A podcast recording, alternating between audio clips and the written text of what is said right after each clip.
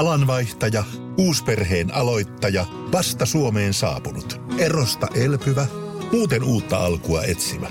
Meidän mielestämme useammalla pitäisi olla mahdollisuus saada asuntolainaa elämäntilanteesta riippumatta. Blue Step Bank. Tervetuloa sellaisena kuin olet. Radio 957 on käynyt katsastamassa elokuvan nimeltään Eläinoikeusjuttu. Saila Kivelä ja Vesa Kuosmanen ovat tässä elokuvan ohjaajat. Tota, aluksi ö, kertokaa tämän elokuvan päähenkilöt. Ketä he ovat ja mikä, mitä he oikein tässä elokuvassa tekevät? Joo, eli mä oon Saila Kivelä ja mä oon tämän elokuvan päähenkilö ja näkökulmahenkilö ja myös ohjaaja ja käsikirjoittaja. Tota, ö, eli tämä on mun tarina aktivismin parissa ja sellainen niin kuin pitkä kaari kasvamisesta erityisesti eläinaktivismiin ja sitten semmoinen niin henkilökohtaisen eläinsuhteen pohtiminen.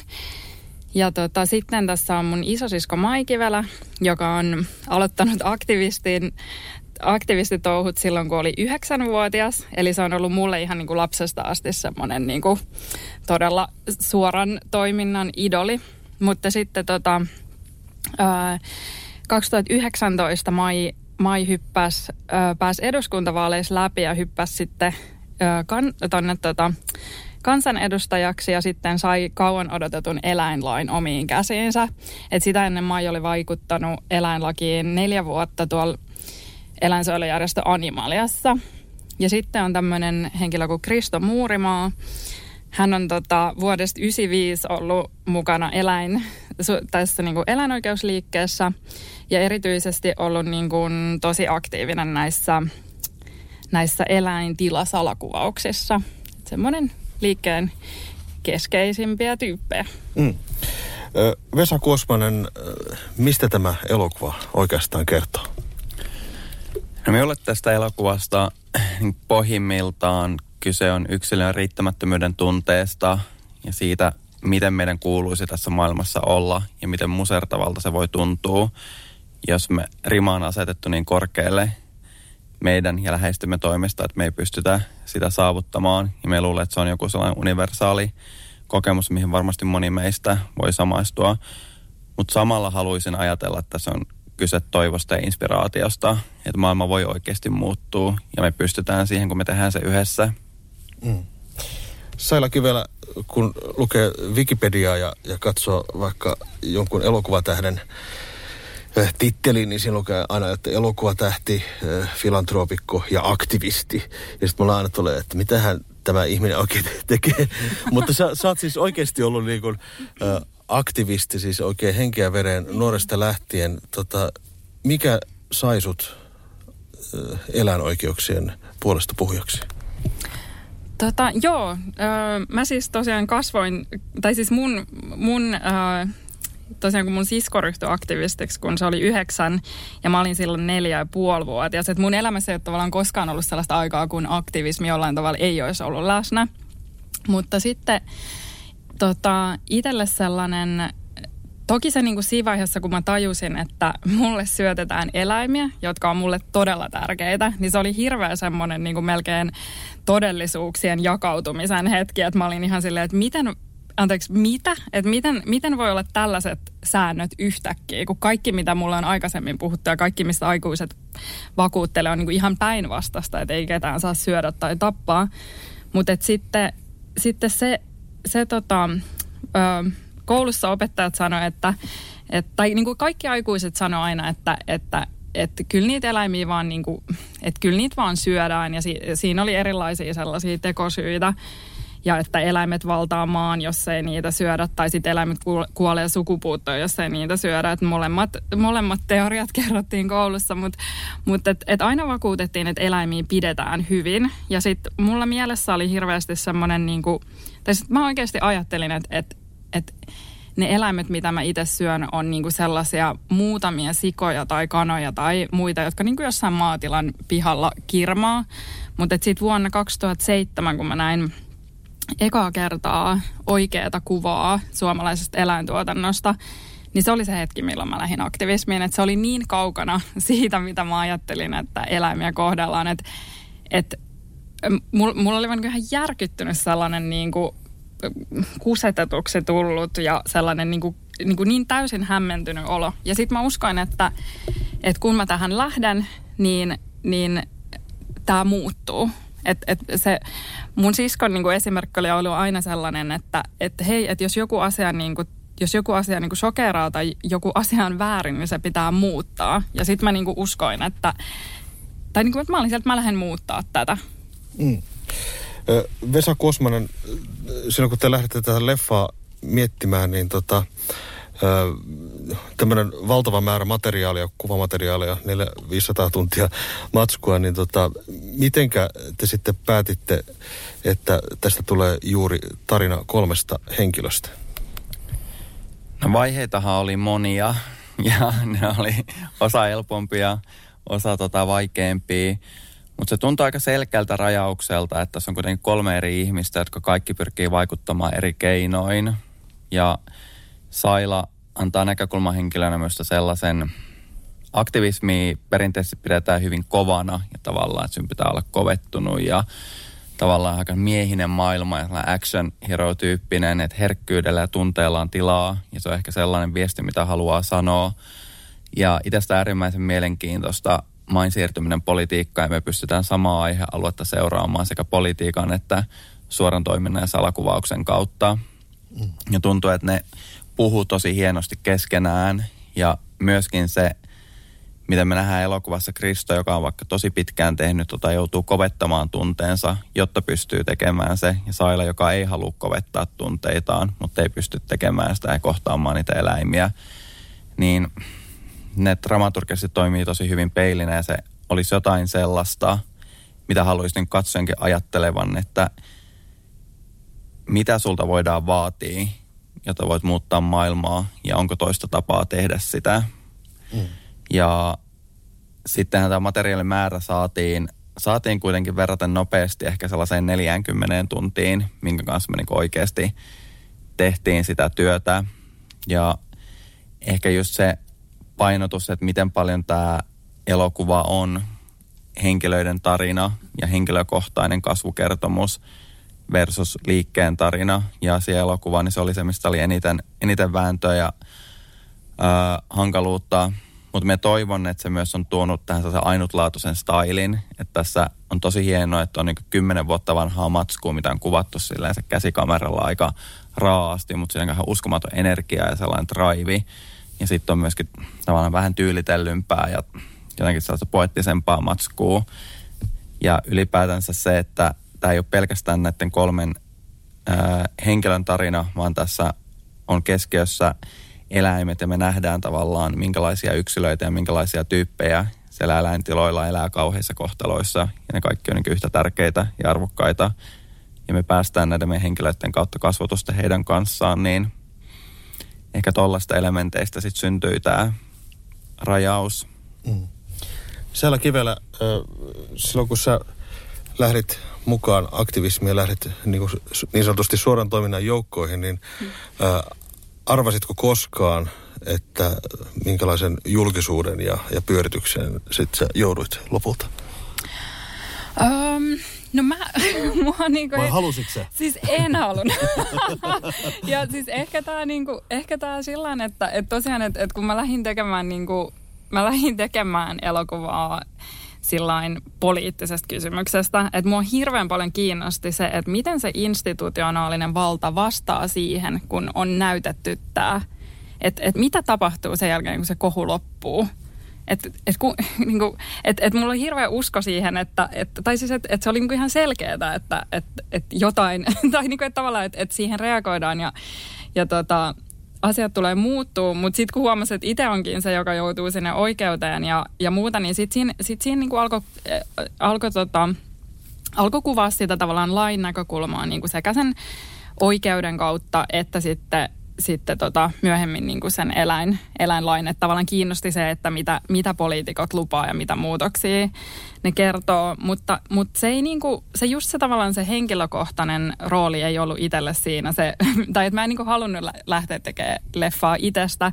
Ja se ei musta, tai että vaikka me oltiin kolme ja puolen vuoden oikeusprosessissa, niin se, mä en niin kuin siitä tavallaan – se ei mulle se niin kuin henkilökohtainen rooli julkisuudessa, se ei ollut ikinä mitenkään niin kuin yhtään helppo tai, tai sillain mieluinen, eikä se ollut edes hirveän iso, mutta et, et nythän tämä tämä tulee muuttaa sitä niin kuin tosi rajusti, että et, et mä voin sanoa, että nyt mä oon kyllä aika kauhuissani. Okei. tota, mm, tässä on hienosti tuotu esille juuri sitä turhautumista tavallaan sit siihen, että kun ei, ei saakaan aikaiseksi sitä, mitä, mitä haluaa, niin tota, mm, kuinka paljon sä koit sitten sitä turhautumista, että sä, sä yrität kaikkesi, sä teet kaikkesi ja mikään ei muutu? Öö, se oli ihan siis, siis, se oli ja se on edelleen, että niinku ihan, ihan äärimmäisen jotenkin, mun on niinku tavallaan tosi vaikea silleen ymmärtää sitä, että et, et jotenkin, tai että mä lähdin niinku ihan sillä tutkimaan sitä, että et millainen niin kuin mitä se on, kun on niin kuin pieni ryhmä, jotka elää tavallaan tällaisessa todellisuudessa, että ne tekee öisin aika crazy juttuja. Ja sitten on niin kuin tavallaan tämmöinen valtavirta todellisuus, missä tämä kysymys ei ole just ollenkaan olemassa. Että et jotenkin, että et öisin itse oli Hirmuinen hintakaattori on haukannut hinnat aivan palasiksi. Nyt puhelimia, televisioita, kuulokkeita ja muita laitteita haukatuin hinnoin. Niin kotiin kuin yrityksille. Elisan myymälöistä ja osoitteesta elisa.fi. On yksi pieni juttu, joka keikkuu Ikean myyntitilastojen kärjessä vuodesta toiseen. Se on Ikeaa parhaimmillaan, sillä se antaa jokaiselle tilaisuuden nauttia hyvästä designista edullisesti. Pyörykkähän se. Tervetuloa viettämään pyörykkäperjantaita Ikeaan. Silloin saat kaikki pyörykkäannokset puoleen hintaan. Ikea. Kotona käy kaikki. Pyörykkäperjantai.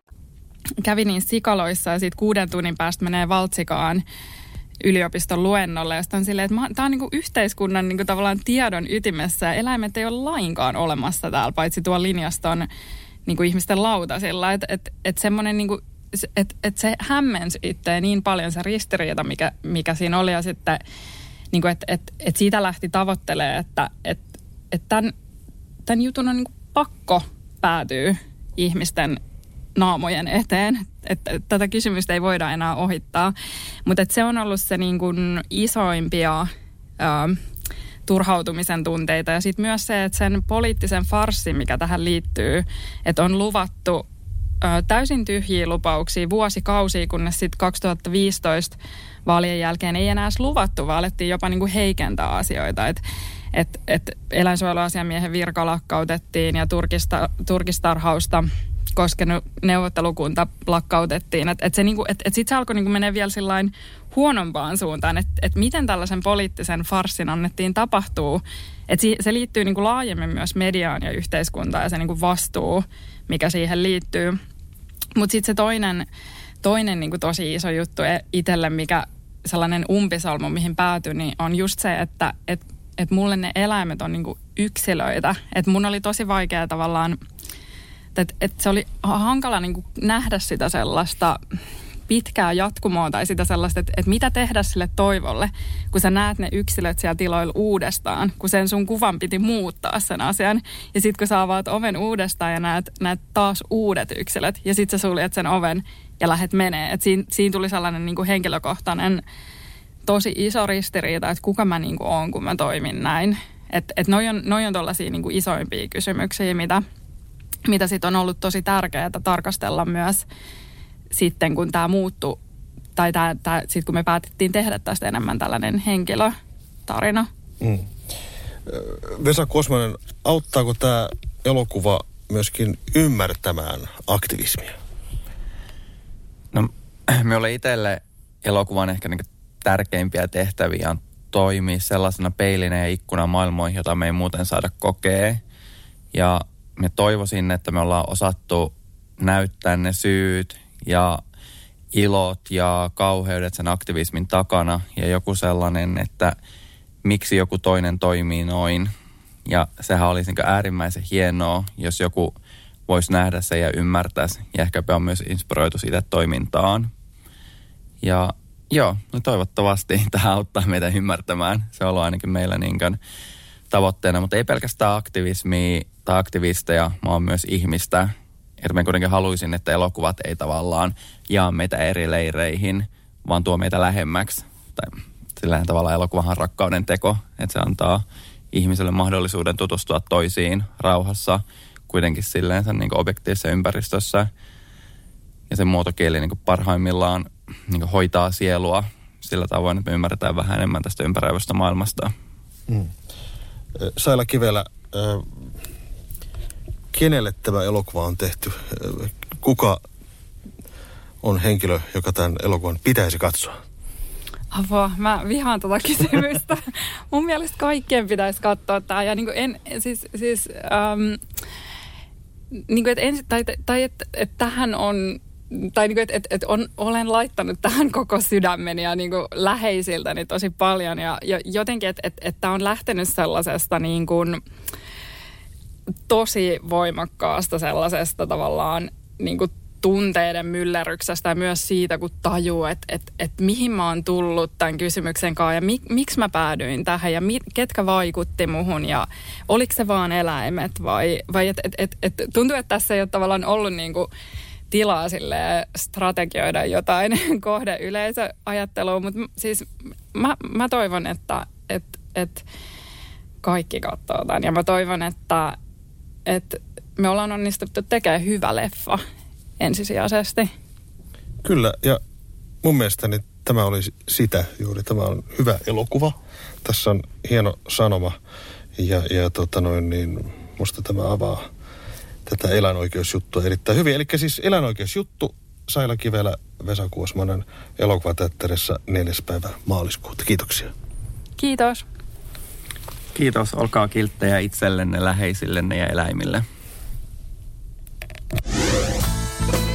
Radio 957. Rock ja pop-klassikot Tampereella.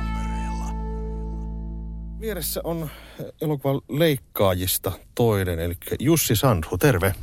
Tervepä terve.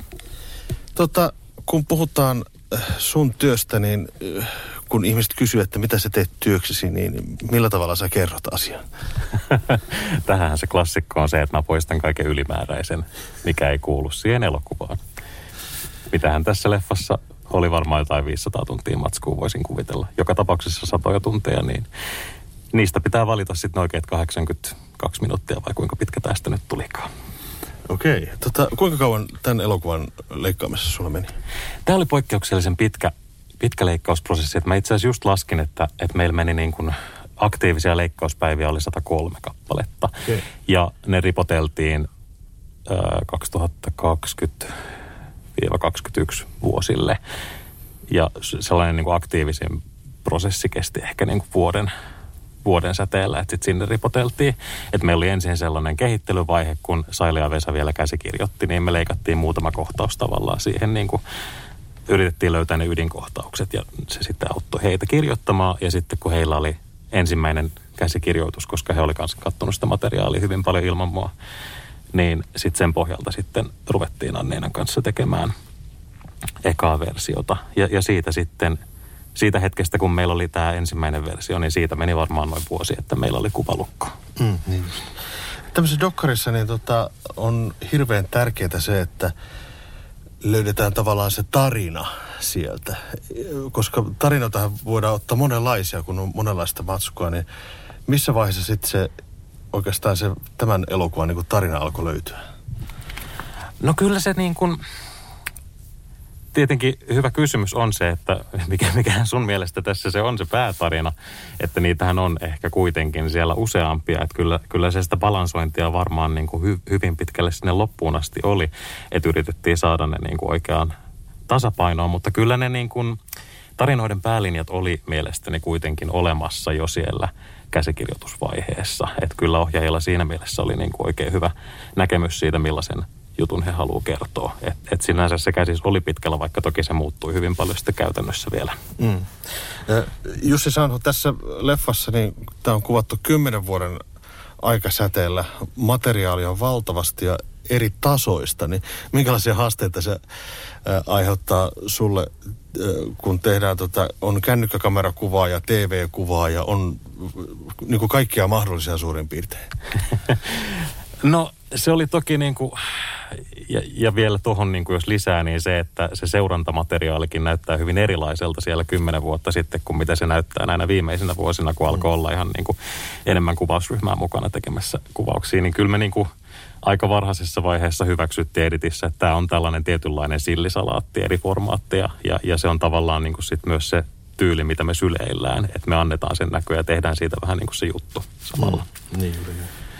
Tota, kuinka paljon sitä materiaalia jouduttiin esimerkiksi restauroimaan vai a, a, lähettikö siitä liikkeelle, että nyt on rakeista kuvaa ja se nyt on rakeista ja mennään sen ehdoilla?